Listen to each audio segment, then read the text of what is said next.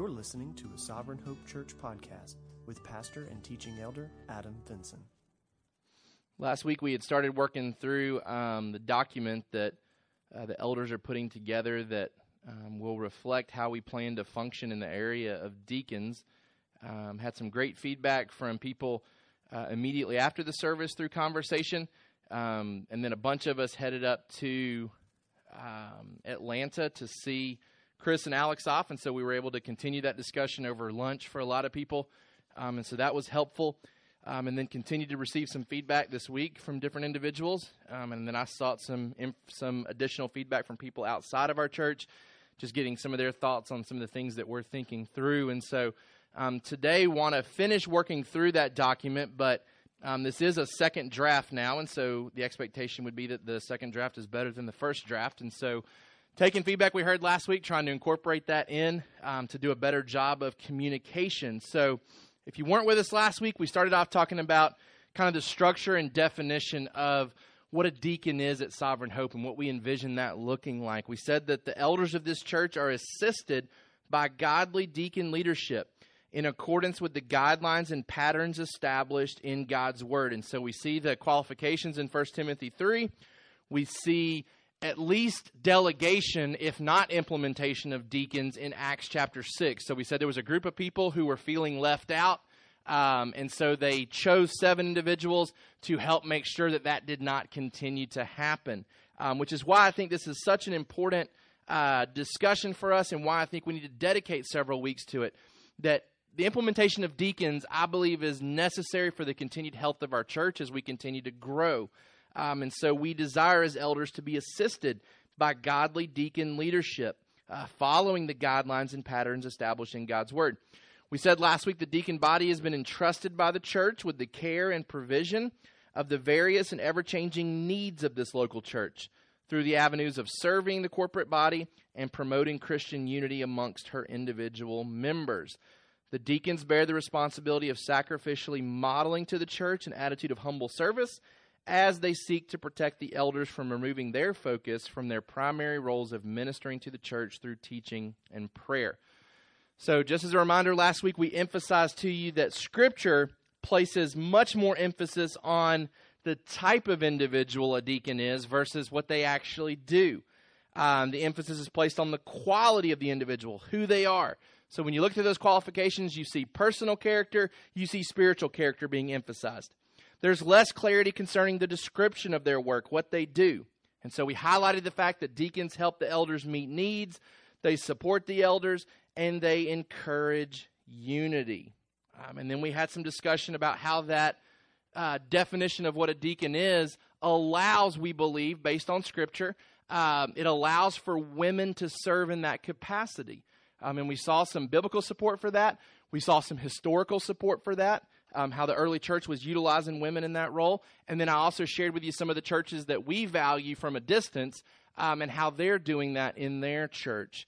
Um, but what I found in some of the discussion that we had last week and some of the feedback that I received, that there's still maybe a, a, a confusion and a question about what a deacon actually does and how they're distinguished from a regular church member. And so what I did is I went back and put into uh, the document a disclaimer. Um, and what I mean by that is just a clarification about what we mean. So this says the deacons of Sovereign Hope Church are individuals who set an example of service by leading or overseeing areas of ministry while also collaborating together to assist the elders in the area of finances and member care. So there's two things there that are going on. The deacons set an example by how they serve in different areas of ministry, at times leading and overseeing different areas of ministry.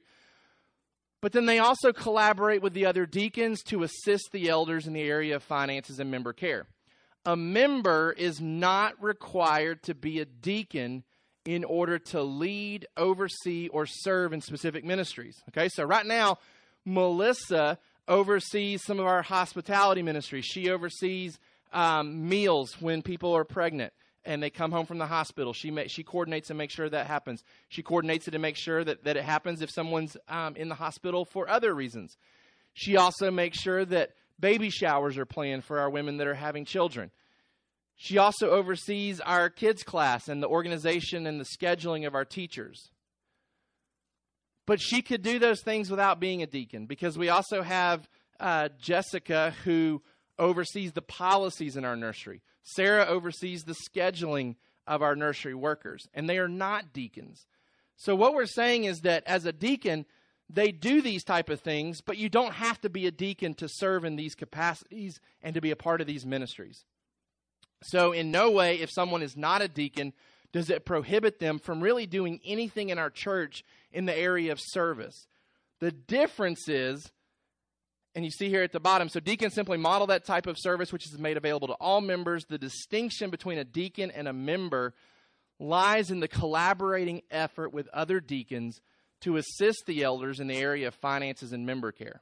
So the big difference would be we don't invite Jessica, we don't invite Sarah to our deacon meetings where the deacons help develop the budget with the elders, where they do a lot of the legwork to get information about how um, our lease agreement may go up because we're at the end of a lease and we have to get the lease signed. Um, those type of things fall upon the deacons, which are beyond their regular areas of service. Okay, so Melissa helps with showers, but then we bring her in quarterly to help with the budget and to help with other long term type decisions that maybe we want some additional wisdom as elders before making those decisions and how they affect the church. Okay, so I wanted to make sure that we're clear Nobody here would be withheld from doing some type of ministry within this church because they're not a deacon. Okay? The deacons do those things, but we have regular members that do similar things.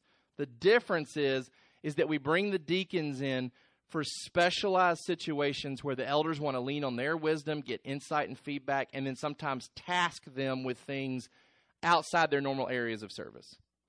So just to kind of clarify, why somebody like Jessica could serve in multiple capacities and not be a deacon, and yet we call Melissa a deacon because she's brought in for different different things outside of her area of ministry. So when we were working through the pay for um, people that preach on a Sunday morning, Chris, Melissa, and Ben went to work on that. They started calling other churches. What do you guys pay for a guest speaker that preaches on a Sunday morning? We want to incorporate this into our budget. And so they did all of that. That's outside of what Melissa would normally do with showers and, and, overseeing the kids' ministry. Okay, so I think that's an important clarification um, in our discussion.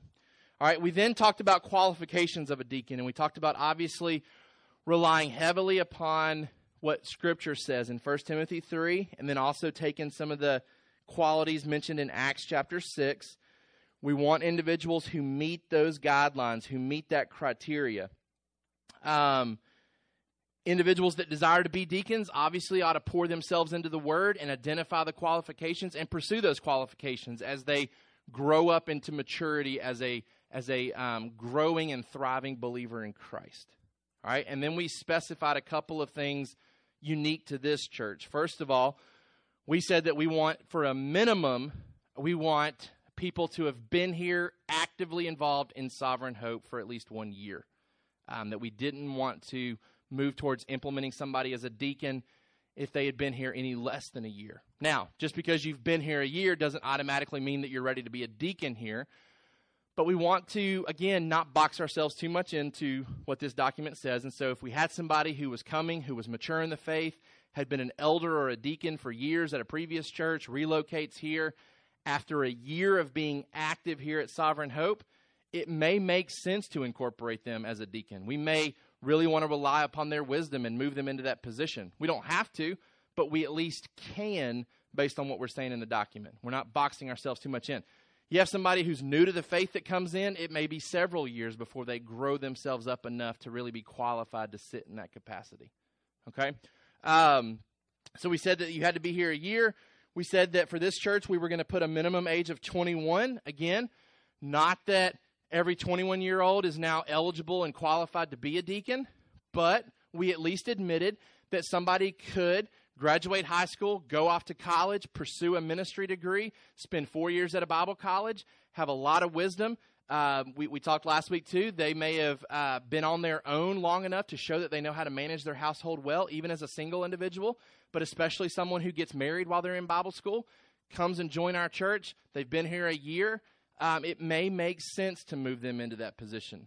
Um, doesn't mean that they automatically get to be a deacon, but it at least is a situation that we said as elders, based on some of your feedback, we could envision this being a possibility that somebody could be 21, could have been here a year, could have a lot of the knowledge and the background and the maturity that would uh, that would allow it to make sense for that. Okay. Then we began our discussion about, um, so we called those standards. Then we talked about some of the preferences that we have for our church in regards to deacons. We said we want our male deacons to at least be willing to serve as small group leaders. That we're at a point right now where we know some of our small groups are too big based on childcare and just uh, population of that group meeting in, a, in one location. It becomes challenging and difficult to produce the type of community, the type of environment that we want because it's overloaded. So we recognize we need to expand our small group ministry. I think we shared a little bit last week. We'd love to do that to where every every small group is led by an elder. Um, at this point, it's just not possible. Um, and based on the length that it takes to initiate elder uh, desires and then become an elder, we're still looking at a year or two before we could even have someone serving in the capacity of an elder. So we kind of tweaked our vision and said, okay, we at least want leadership leading our groups. If it can't be an elder, then a deacon should meet the similar qualifications that we would need to lead a group because they're not teaching, um, they are facilitating the discussion. And for those that aren't small group leaders, you're not aware, I send all the material to our small group leaders. I tell them exactly what I want us to talk about and kind of give guidance on where I want the night to end based on that discussion. So there's a lot of guidance provided so that it's not just individuals kind of teaching and doing what they want to do. Um, so we were asking that our male deacons at least be willing, even if they're not asked at the immediate time, they're at least willing to be a small group facilitator. Um, and so then we started talking about specifically what it looks like for women deacons to be um, implemented here at our church. Um, told you that again, this is something that we're very new and fresh with, and so welcomed your feedback. Got a lot of great feedback. So we went back and tweaked this statement, and we may not even end up putting this actually in written form, but I want you to see it because when we get to the point where we're asking you for feedback on who should be deacons, we want you to kind of know the direction to be thinking when you're even thinking about who should be a deacon here at our church. Okay? So, after tweaking and, and working through it, here's what we came up with, at least as a statement that I think reflected what I was trying to say last week. All right? In an effort to support the biblical model of male leadership within the home and to avoid any perception of undermining the husband's role in leading the family in spiritual matters, the official office of deacon is reserved for men, married or single, single women, or women married to husbands who are not members of Sovereign Hope Church. Women married to believing husbands within Sovereign Hope Church are not considered for the official role of deacon, as they are encouraged to complement their husband in his pursuit of the role of deacon. So essentially, we were saying we did not want a husband and wife to, in tandem, be deacons here at this church. We didn't want to overwhelm their family. Um, and so we were leaning more towards uh, a single woman serving in that capacity. But we also recognize that there's uh, at least discussion by Paul that there are going to be people in your church that come who are married to an unbelieving spouse, and they are encouraged to stay with that unbelieving spouse. And so we kind of wrote that back in as well. Um, women who are married to husbands who are not members of Sovereign Hope being eligible for that. Um, and then the disclaimer here being let's say somebody just really stands out to you, a married woman that you would say that person makes sense to be a deacon at Sovereign Hope. Then what we were saying was that you should you should think in terms of their husband being the deacon and them serving alongside of them. Okay, so worked really hard on trying to tweak this statement to say what was in our hearts as elders. Um, but I told you last week we weren't married to this, and honestly, got done with this yesterday and was like, okay, great, that's done with. And then late last night was like, I think I just don't don't like it anymore. Like I, I don't think that I necessarily agree with it. I don't know that I'm confident that this is the best thing for our church. And some of that came from clarifying what a deacon does. So, what I realize is that, um, take for example, Ben, because he's the only married deacon right now. Andrea does all of the purchasing for our church, right? So we kind of tasked her with that that that uh, duty. So anything that we need with this church, anytime we have an event that involves food, Andrea does all the purchasing. So she's going to Sam's, she's purchasing those things. What we realize is that there's going to be more than likely situations where the husband is serving as the official deacon, but the wife is doing a lot of service alongside of him to where calling her a deacon would not really add any additional stress to the family because all we're talking about is her now being a part of four meetings a year. Um, because we would not limit uh, the wife of a deacon from doing ministry because we said that's something that members do, not just deacons. Does that make sense? So, what we realize is that uh, Marcus and Renee could be serving, and Marcus could be a deacon, and Renee could be uh, potentially picking up some of the duties that Melissa leaves behind when she moves to Uganda the only thing we're saying is that we're not giving her an official title, and, and I couldn't really come up with a good reason anymore as to why we wouldn't, um, because we're not adding any additional stress to her family if we're talking about her meeting four times a year because we meet quarterly with our deacons. Um, and so, kind of went back and was willing to scratch this if everybody thinks that that's the right thing to do. Um, and so, we again welcome your feedback. Um, but kind of went back and scratched it and came up with this. In an effort to support the biblical model of male leadership within the home and to avoid any perception of undermining the husband's role in leading the family in spiritual matters, all that's the same. Married women are only considered for the official role of deacon if their husband serves in that capacity as well. Um, I had multiple women come to me after last week to say, I would not serve as a deacon if my husband was not serving as a deacon as well. Um, and so that seemed to be the heartbeat of a lot of people. Um, I, I think that it it allows us to to keep the heart of what we want, and that's we don't want any perception, especially from somebody who visits, to see a woman serving in a capacity over her husband. Um, I think that's where we're really struggling with that potential aspect. Um, we don't see any conflict in them potentially serving side by side, realizing that his wife is probably going to be already involved in ministry or seeking to be involved in some of those ministries, especially now being the wife of a deacon. Um, the exception would be the wives of elders who are withheld from serving in the role of deacon simply for the conflict of interest. Um, if we are looking for additional wisdom, God forbid that we haven't already sought it from our wives, you know, already, um, and we certainly don't want it to be a perception that a couple of families are solely responsible for this church. So we want to increase our wisdom by bringing on more people, not just naming our wives as deacons. Um, we also felt like in the situation where you might have um, an individual whose spouse was not a member of our church, husband or, or male or female, because we kind of flipped it and we said, okay, let's say. Uh, let's say Kyle was coming to our church faithfully and regularly, but Lydia was a non believer and stayed at home let's say we had the other situation where Renee was coming regularly and her husband, Marcus, was at home because he was not a believer.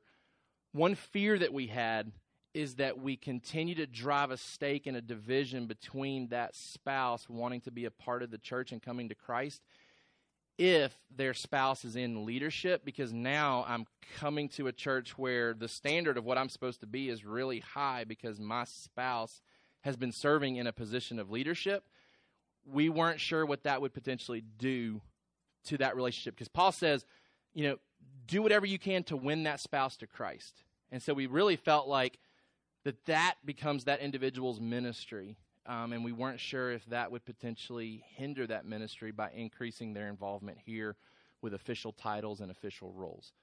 Um, thoughts on those two statements, feedback that you can give me based on what you're thinking? Because again, I'd love to be able to go to Scripture and say this is what it's supposed to look like, and it's just not there. And so we're forced to to write some things to guide our church based on what we see in Scripture from a from a heart and an attitude and a mindset. But to put it specifically here for this church, we're kind of left to the Spirit's guidance and the wisdom of other people. And so we certainly welcome any wisdom you might have on these two statements after you've had a week to think about it. So, anybody have any feedback or thoughts that you want to share?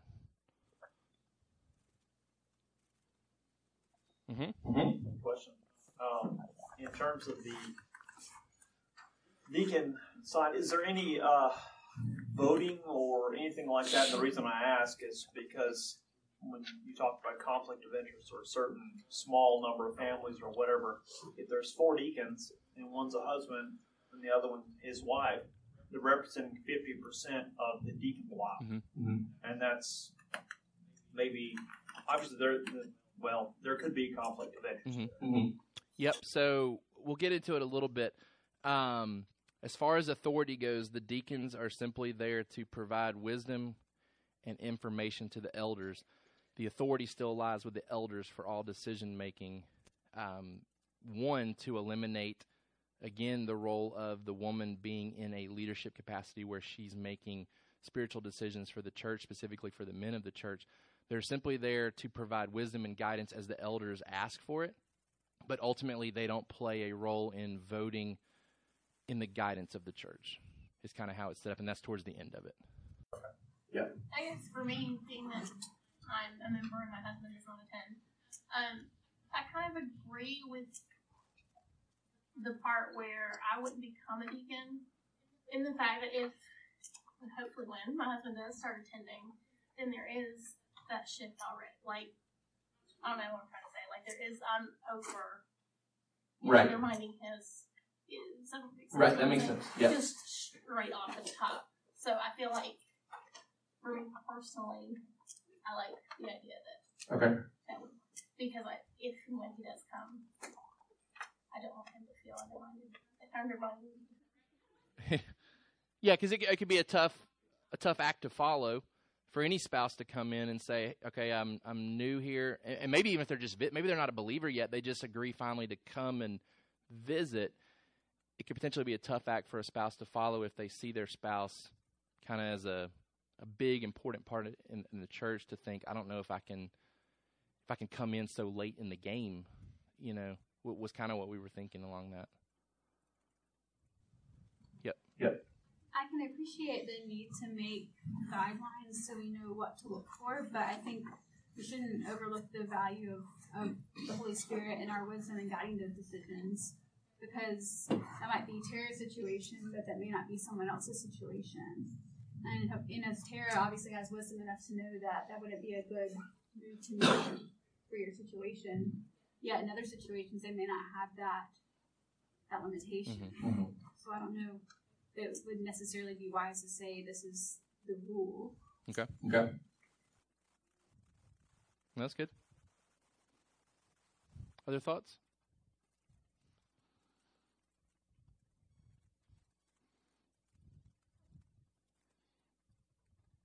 All right, we can keep taking them, um, but I want to keep moving forward because we, we this is new stuff that we're coming upon now. Um, as far as how we go about implementing deacons, um, kind of a step process that I, I want to share with you. First of all, I do believe that based on the pattern in Acts six, where the the disagreement arises about the distribution of the food, that the apostles encouraged the the members, that the people that were becoming a part of the church, to help in the process of picking out the seven. Um, and so I do believe that you, as a church member, need to play an important role in who serves as a deacon, um, because you're going to have further insight even into some of the qualifications that we're talking about beyond what the elders might would have. Um, and so, in more detail in the document uh, for how we function, the nomination of deacons as the need arises for additional deacons. Um, and so this is not, we wouldn't initially go forward with every year at this time of the year we do this um, because we may not need deacons, new deacons every year. Um, and so essentially, as the need arises, which we believe we're in a position right now where the need has arisen, um, and that's determined by the elders in the current deacon body. The elders call upon the church membership of Sovereign Hope Church to nominate individuals who meet the biblical qualifications for the office of deacon.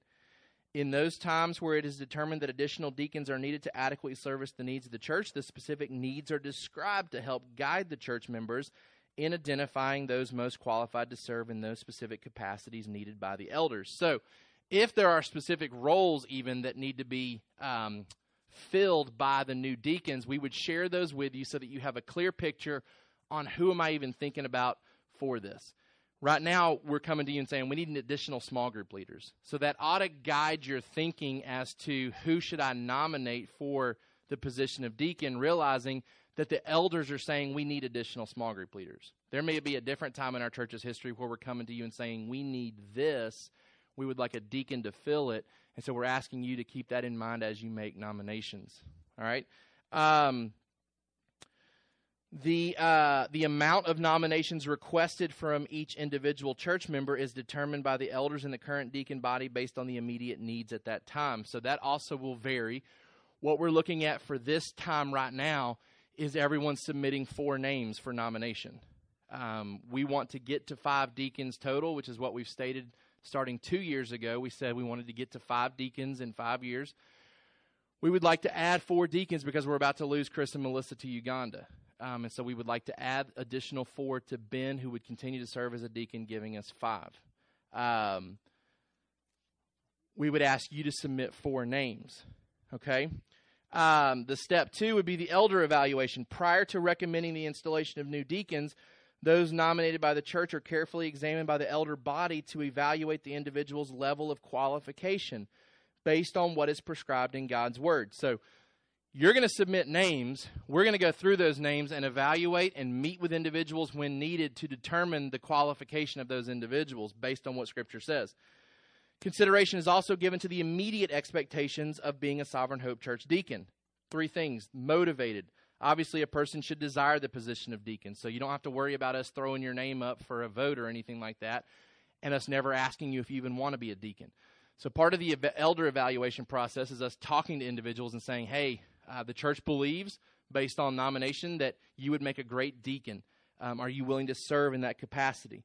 Um, the second thing, so motivated, responsible. A person should be responsible in the eyes of the elders in the current deacon body, having demonstrated a mature and willing spirit to accomplish tasks that were previously assigned to that individual prior to them becoming a deacon. You may nominate some people and you may think these people would be great. We may look at the names and say, we've tried to give these individuals things and they always drop the ball, they don't come through. So we may have experience with that individual to where we would say, they're not the best person to serve in this capacity right now because we've tried to give them some responsibility and they haven't followed through with that. So, individuals that are responsible and then individuals that are capable. A person should be demonstrating the type of exemplary lifestyle that would allow the members of this church to rightly follow their example of service and properly receive their provision of need. You may not have insight that the elders have. So, we said that we want your feedback because you may have insight that we don't have, but we may have insight that you don't have. We may have an individual who is being uh, counseled by the elders because of sin issues in their life. They are responsive, they are repentant, therefore, it has not come to the church's attention following the Matthew 18 principle. They are repentant, they are working through those issues. You may not be aware of that. And so, for us to not move forward with them being a deacon is based on our knowledge of where they're at in their personal walk but you may not know that, and we're certainly not going to broadcast that to you before we do nominations. Hey, don't nominate this person. They're in counseling with the elders for this sin issue. They're not qualified right now. Obviously, that's not helpful at all. So there's a screening process for the elders to kind of look through these names. We also want to make sure that um, it's not a situation where it's strictly by popular vote, right? We don't believe that it should simply be whoever gets the most nominations.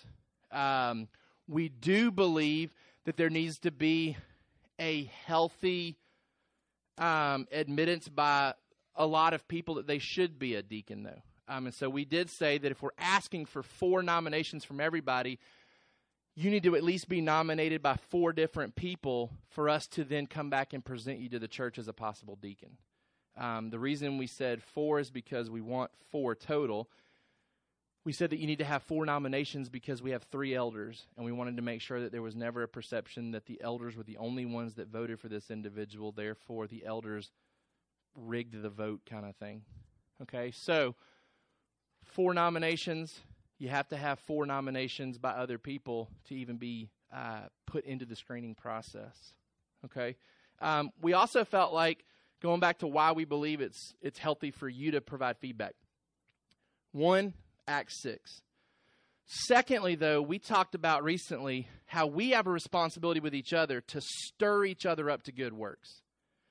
I would never want somebody to not be put into the position of a deacon because they personally didn't feel like they were qualified or would make a good deacon because what they may need is simply the encouragement and the affirmation of others that helps stir them up to those good works. And so we felt like it's a healthy model for you to identify people and to help stir them up to good works. If we just relied on people saying, hey, if you want to be a deacon, come let us know and then we'll consider you for that, you run into what I, what I heard um, Rob talking about. You may have that overzealous, ambitious guy who just wants to come in and swoop in and get his hands into everything, and it may not be healthy for the church. Sometimes your most valuable deacons are the ones that don't initiate it, right? That that don't see themselves. They want to kind of stay behind the scenes and they want to keep serving without bringing a lot of recognition to themselves. And so, um, I think that it's healthy for others to help stir up the good works in other people. So the elders would work through that. We would then present with you the four people uh, based on our evaluation, based on the nominations, who we believe uh, can serve in this capacity. Um, so, out of the individuals, that's step three. Um, out of those individuals nominated, we would present you the four. Um, we would then give you two weeks to share any concerns you have with us.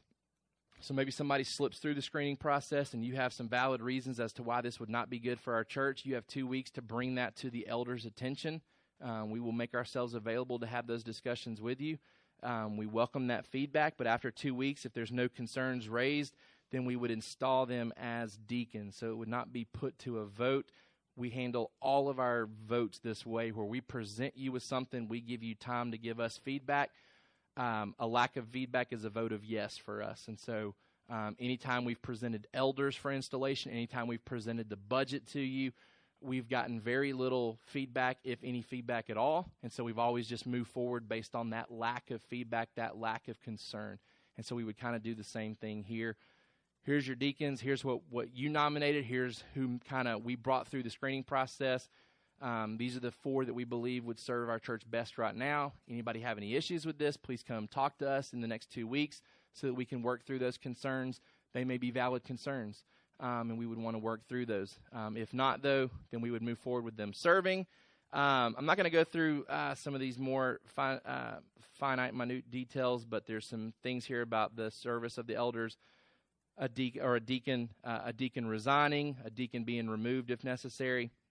The expectations of that person, though, would be a supporting presence. Um, they support the ministry of the elders. Um, they are a serving presence, meaning they do take an active role in setting an example of what it looks like to serve here in our church. So we would expect that they would be involved um, on some level in the ministries that our church offers. And then ultimately, a unifying presence, um, individuals who can help uh, identify and resolve opportunities for discord in our church and help the elders work through those issues to preserve the unity of our church. Um, function of the uh, function of the deacons. Uh, they would meet together quarterly um, at other scheduled times when needed with the elders for the purpose of budget review and development, member care and benevolence, guidance towards the resolution of any church related issues. So, this would be a time for a deacon to come to us and say, hey, there's this issue. These people are feeling this. How can we work to resolve this? The elders would then give guidance to the deacons. The elders would not take on the responsibility of resolving it. We would help guide you if you were confused as to how to resolve it as a deacon. Um, and then added wisdom regarding any church related decisions. I think we brought the deacons in for help when we were talking about moving from the Freeman Sasser to here um, and taking on the financial burden of having to pay a lot more for our rent. Um, that's the type of thing where we bring the deacons in to get some added wisdom. Um, serving as deacons, the deacon body serves the elders in this body of believers by maintaining a lifestyle consistent with the standards of God's word, participating regularly and faithfully in the activities of the church, taking an active role in serving within the ministries of the church, leading a monthly C group for the males, communicating regularly with the members of the C group to stay updated on the spiritual and physical needs of each family. So we would ask that our deacons kind of stay in tune with people in their C group as to ways that we can help serve and meet needs that maybe we're not aware of, and then assisting the elders in meeting those needs that arise. And then that last statement that I was sharing earlier the authority of the deacons, the deacon body answers directly to the elders and yields final authority regarding church related matters to them as the shepherds of this local church. Oversight and final decision making for the church's ministry, operations, and finances fall to the elders rather than the deacon body. That's based on scripture as well, that ultimately we believe that we have to give an account for your souls and so we are not asking the deacons to assume to assume that level of responsibility. We reserve that for elders. It's part of becoming an elder. It's agreeing to take on that responsibility. Um, and so we will take uh, we will take responsibility for the final decision making to protect our deacons um, because we've not asked them to play that role. Okay? Um, any thoughts or feedback that you want to share um, that's the that's the final part of that document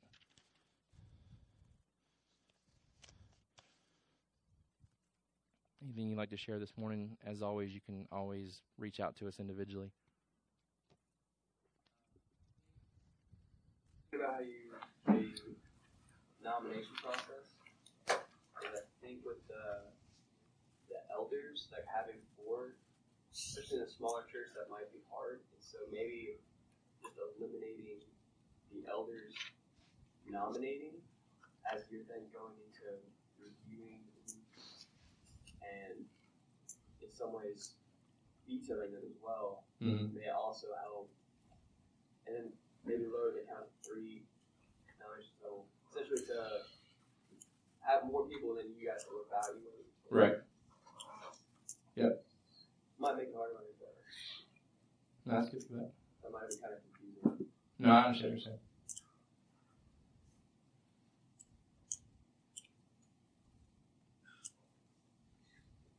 All right, we'll mull on that a little bit. Um, feel free to to offer feedback. Like I said, we, we welcome that because of how um, because of the lack of clarity as to how to actually implement this. We want to do what's healthy for our church, and we certainly realize that there's wisdom here that we can um, allow to assist us in this.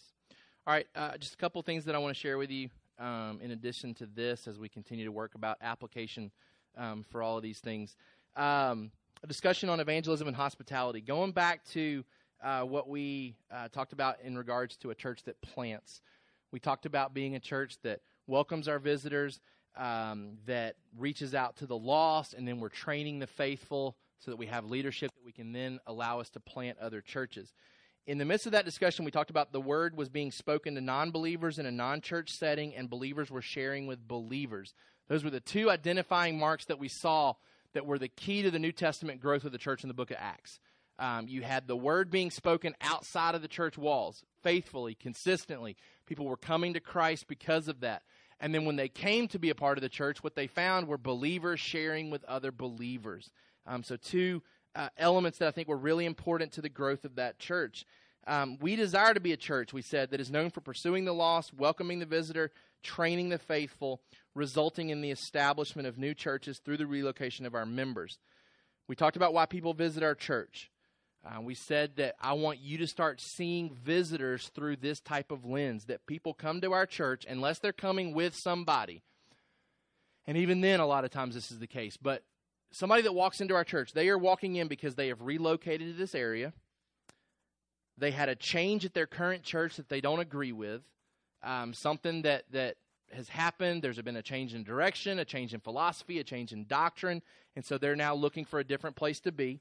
Uh, there's been a change inside of them, but not at their current church. So, in their own personal studies and beliefs, they've had a change about philosophy or vision or doctrine that's not consistent with their local church. Um, or they've been hurt by their church. So maybe there hasn't been anything that's changed at their church. Maybe they haven't developed a new belief system, but they have been hurt by something at their church and they can't stay there because of that hurt. Um, and so when you think about those reasons for why people walk in our doors, it ought to make us very attuned to the fact that hospitality should be a key component of our Sunday mornings when people are visiting. Um, oftentimes, we find people visiting in in droves. It seems like like we can go for weeks without having any visitors, and then you look up and there's three or four families that are visiting all at one time, which is also a need for us in the area of deacons to help assist when we have four new families that visit all at one time. It's almost impossible for the elders to meet and greet and talk with all of those families on a given Sunday morning.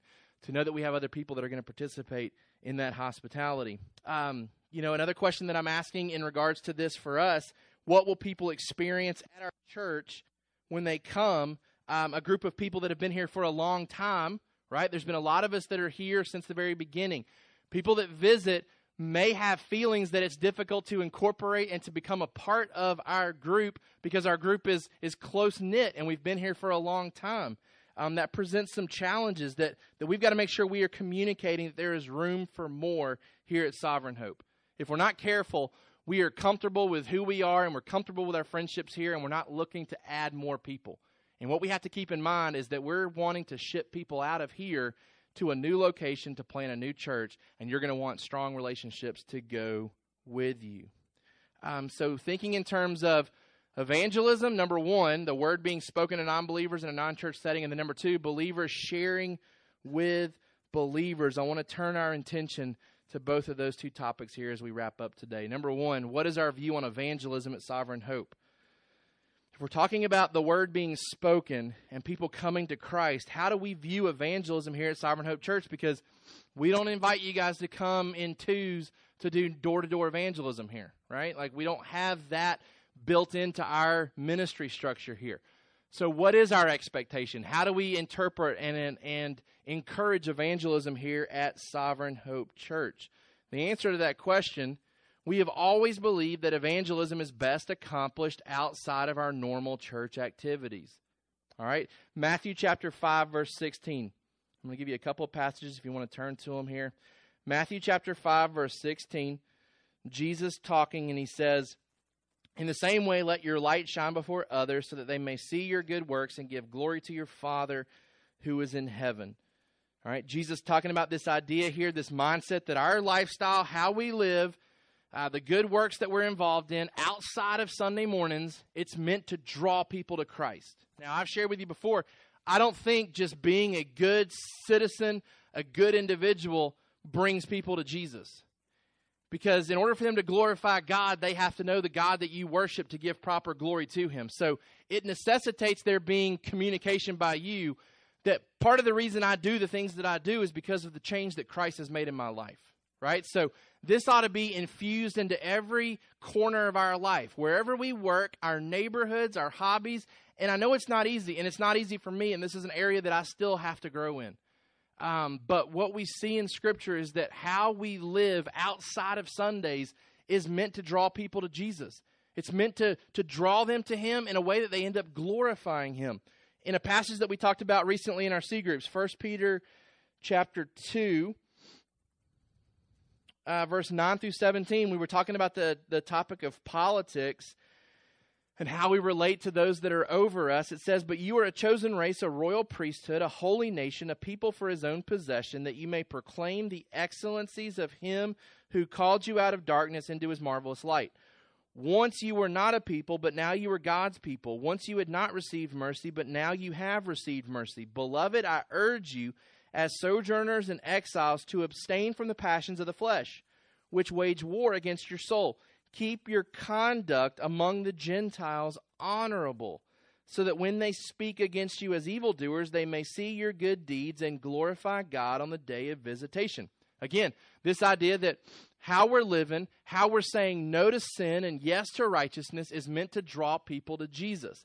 But then he goes on, verse 13 Be subject for the Lord's sake to every human institution, whether it be to the emperor as supreme or to governors as sent by him to punish those who do evil and to praise those who do good. For this is the will of God, that by doing good you should put to silence the ignorance of foolish people. Again, this idea that even how we submit ourselves to the authorities over us. And we talked in our group that night how we talk about candidates that are pursuing the presidency it's very hard to trash on a candidate at work leading up to the elections, have that person then get elected, and then try to implement what Scripture talks about being submitted to the authorities that are over you. Granted, candidates aren't necessarily over you right now, but certainly the perception that you give off leading up to their election. It may be hard to backtrack once they become the president based on things that you've said and how you've acted leading up to that. Peter says the way that we interact, the way that we talk about, the way that we submit ourselves is meant to be evangelistic. It's meant to draw people to Christ. It's meant to silence their talk against us.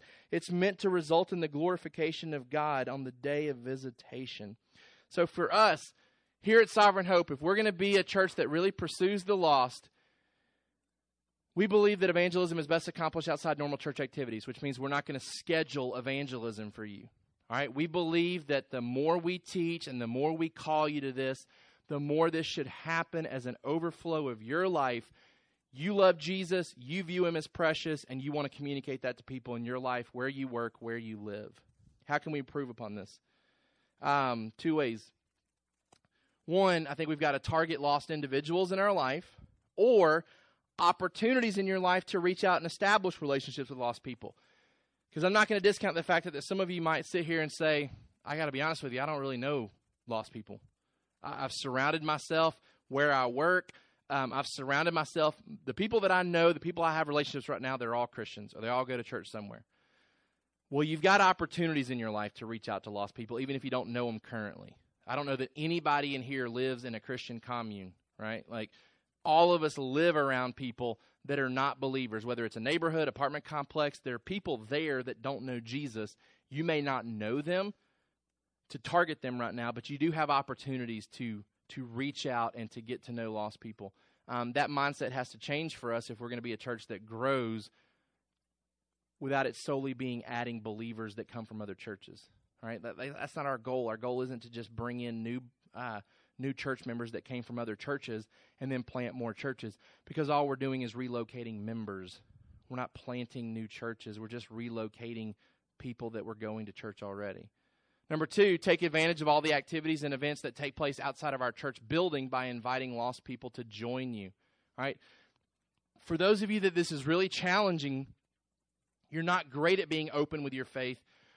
We do provide enough opportunities here to where you can invite lost people in a non threatening situation, not into this building, right? We do very little in this building beyond Sundays. Most everything we do is in the community, in people's houses, in restaurants, in other locations. It, invi- it, it gives you the opportunity, it affords you the opportunity to invite people to be a part of what we're doing, to put them around other people, to maybe increase your comfort level with speaking to them about spiritual things. All right, so being a church that's known for pursuing the lost, welcoming the visitor, training the faithful. We've talked this morning about training the faithful, what it looks like to implement deacons. We're talking now about pursuing the lost. Let's kind of go in the middle there, welcoming the visitor. What does it look like to be hospitable here at our church? What is our view on hospitality at Sovereign Hope? Um, I hope you know and I hope you understand that Scripture talks a lot about hospitality and being known for hospitality as believers. The answer is we have chosen to limit our required church schedule in order to enable members to show hospitality freely. And I got to confess to you, we're reading in the book of Acts as elders at our at our meeting this this past week. We're talking about the fact that in Acts there are people that felt left out of the church, that felt disconnected. We're talking about the fact that that's very possible that that would happen here at our church, that people would feel disconnected, especially with our light schedule, right? We meet once a week on Sundays. We meet once a month with our C groups. We have men's and women dinners every other month. It's conceivable that somebody could miss those because they're so infrequent and go a couple of months without really connecting with people in our church, especially those that have uh, rotating and varying schedules.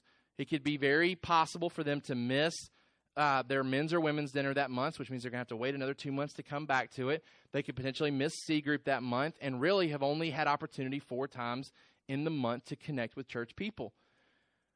And so we talked as, at this last elders meeting. Maybe we need to beef up our schedule. Maybe we need to start meeting twice a month as small groups. Maybe we need to start having some additional services and some, some additional things. And and what we felt like is that as soon as we start to do that, we limit the participation because what we've said is that based on our schedules and based on people where they live and where they're located, they can't come to all this stuff. And so we kind of went back to this mindset. We've chosen to do it this way to enable you, to give the power to you to connect with people in our church based on when it works for your schedule, to freely and openly be hospitable having people into your homes, scheduling activities with people in our church to connect with uh, based on your schedule. Um, a couple of passages that I want to draw your attention to in regards to why this is important. First of all, Matthew 25, when Jesus says he shows back up to, to divide the sheep and the goats, part of the criteria is, is that the people that are over here that are followers of him are people that demonstrated hospitality. Right? They're people that took care of people, that reached out to people, that met needs, that visited people. So it's definitely a hallmark, a, a, a, a tag point for what a Christian even is. Right? Um, but in Romans chapter 12, verse 13, contribute to the needs of the saints, seek to show hospitality. Paul talks about seeking out ways to do this, being creative, I think. 1 Timothy 3 2, um, it's part of the uh, requirements for being an elder that you're an individual who is known for hospitality. You see that also in Titus chapter 1, verse 8.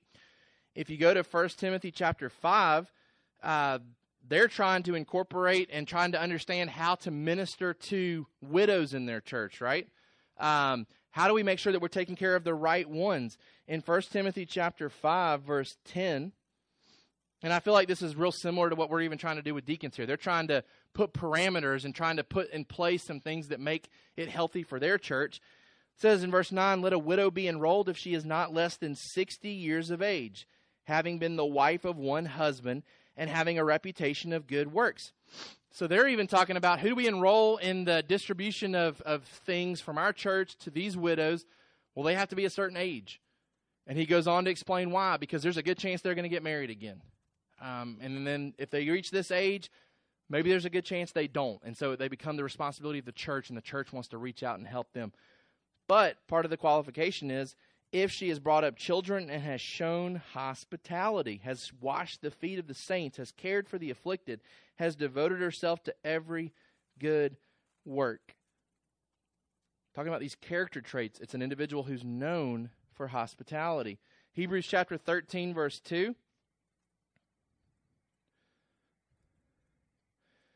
Do not neglect to show hospitality to strangers, for thereby some have entertained angels unawares. I wish this passage talked more about this and the reasoning as to why we would ever have angels come into our presence with a need for us to show hospitality to them. I, I don't know. We've joked before as elders because there have been people that have visited our church that were some of the most solid people we've ever talked to or met, and then we don't see them ever again. And, and it's like either we did a poor job of welcoming them, or maybe they were an angel because they were unbelievable from a from a solid scriptural standpoint. They came in one week and then they were gone the next, and we never heard from them again. Couldn't reach them, couldn't contact them, uh, couldn't follow up with them. Um, I don't know, but there's certainly this this element, this mindset here that we should not neglect to show hospitality to strangers, because sometimes we may be in in contact with spirit with the spiritual realm in doing so. Um, in First Timothy or First Peter chapter four, the last one. First Peter chapter 4 verse 9. Show hospitality to one another without grumbling. Um, this mindset that our flesh may war against this mindset, and we're to show hospitality without grumbling to each other. How do we do this at our church? How, how can we improve upon this? What are some things that you can do immediately? Three things. First of all, focus on your C group. I think sometimes we forget why we even call them C groups. They're called C groups because they're supposed to be a place for connection. Going back to that that lost mindset, it's supposed to be a place where you could potentially invite somebody to come and join you that you know doesn't follow Jesus to get them connected to other believers and get them connected to the gospel and to our church. It's also a place where you're supposed to experience community. That's why our accountability groups are meant to be a part of our C groups. It's also a way where we can keep track of the needs of our church and help meet those needs and demonstrate compassion. All right? So, thinking in terms of, okay, if I'm going to be a person that shows hospitality, I want to first show it and demonstrate it to people in my C group. Secondly, attending connecting points is a priority in your life. We've set up connecting points because we do have a light schedule. We've tried to space out the other things that we offer as a church. We've got man up breakfasts on Tuesday mornings at 6 a.m. That doesn't work for some people. So we have men's dinner nights, we have women's dinner nights, we have uh, couple date nights. We've got different events that take place throughout the year that we do every year.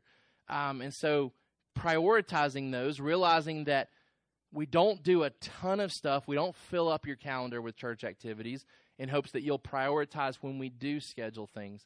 And then number three, take advantage of your already busy schedule by inviting others to join you in the activities you are already planning to do. Because when we talk about hospitality, Sometimes that feels very overwhelming. On top of everything else that I'm doing, Adam's saying that I should have people over to my house and I should try to schedule things with people outside of our normal church activities. When am I supposed to do that? Do the things that you're already doing, just invite people to do them with you so that you're connecting with people and you're strengthening relationships with the people that are already here, especially people that are new to our church. And it's as simple as getting on the city and saying that you're going to Bass Pro and does anybody want to come along with you? Right? I'm trying to model that for you right now. Okay? I'm planning to go to Bass Pro whether anybody was going or not. I would have loved for anybody that wanted to to go along with me. Nobody did. But again, I was going whether anybody was going or not. Okay? So I said, hey, this would be a great time to connect and ride with somebody and talk with somebody on the way to Bass Pro, and we can spend the day together. I posted on the city next Thursday night, our family's going to be in downtown Newnan for Taste of Newnan. We would love to have anybody in our church participate with us and show up in downtown Newnan and sample the foods and, and enjoy the evening with us. Because we're already planning to do it.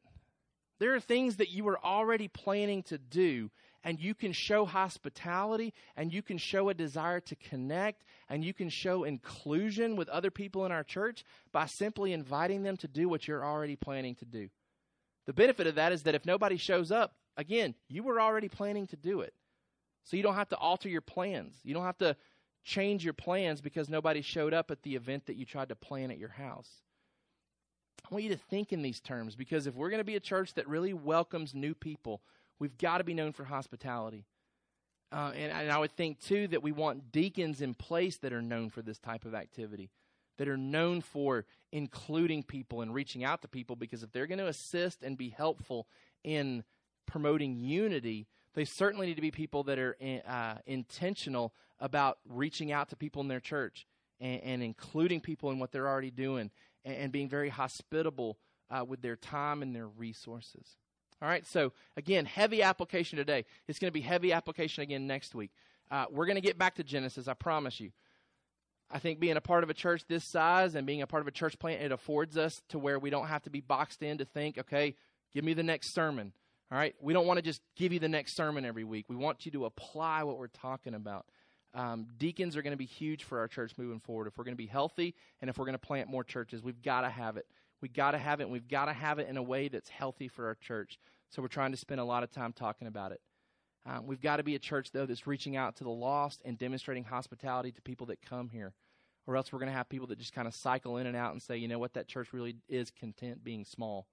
They're content loving on each other, but they're not willing to welcome new people. Um, it starts with a mindset change that if you're here and you're a member, the expectation now is that you're part of the answer to being hospitable to new people that come um, and doing your part to include and to build relationships so that we can send people out and plant more churches. All right, let's pray together. Lord, we thank you and praise you for uh, just the opportunity to step back and to once again uh, consider and to contemplate and to meditate on how we can implement what we're seeing in your word.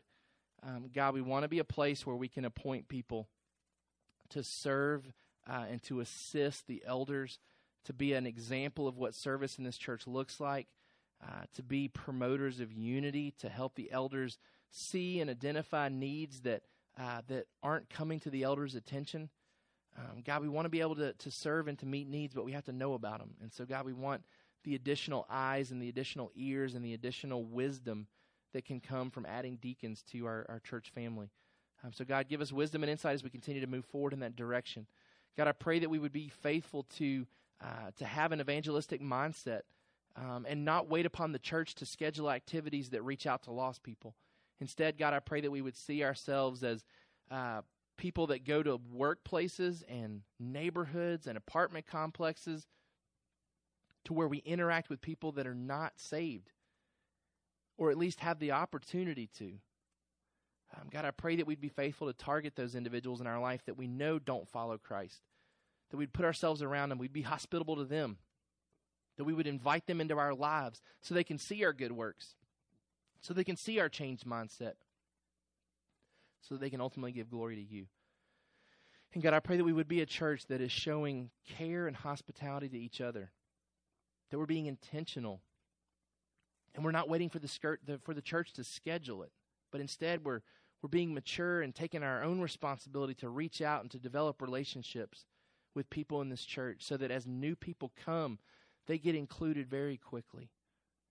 God, we desire that. We want that. We pray for that, realizing that it's going to take a full on group effort to achieve that.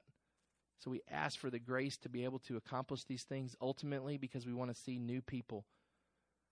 We want to see new people in your kingdom, people that are there to glorify you uh, when they weren't previously uh, going to do so. And so while we, we love when people come to our church that are already saved and have already been a part of other churches, we long for an increase in people that are coming because of efforts by our church members to reach out to them and to show them love and hospitality, to show them the gospel, so that we can plant more churches because there's a need to, because your kingdom is growing and not just transplanting to a new location. We praise you and thank you for the work you're doing in our life and in our church. We ask that you would continue those things. It's in Jesus' name that we pray. Thank you for listening to the Sovereign Hope Church podcast. We trust that you've been encouraged by the word. For more information about our church, please visit our website at www.sovhope.org. Again, that's www.sovhope.org.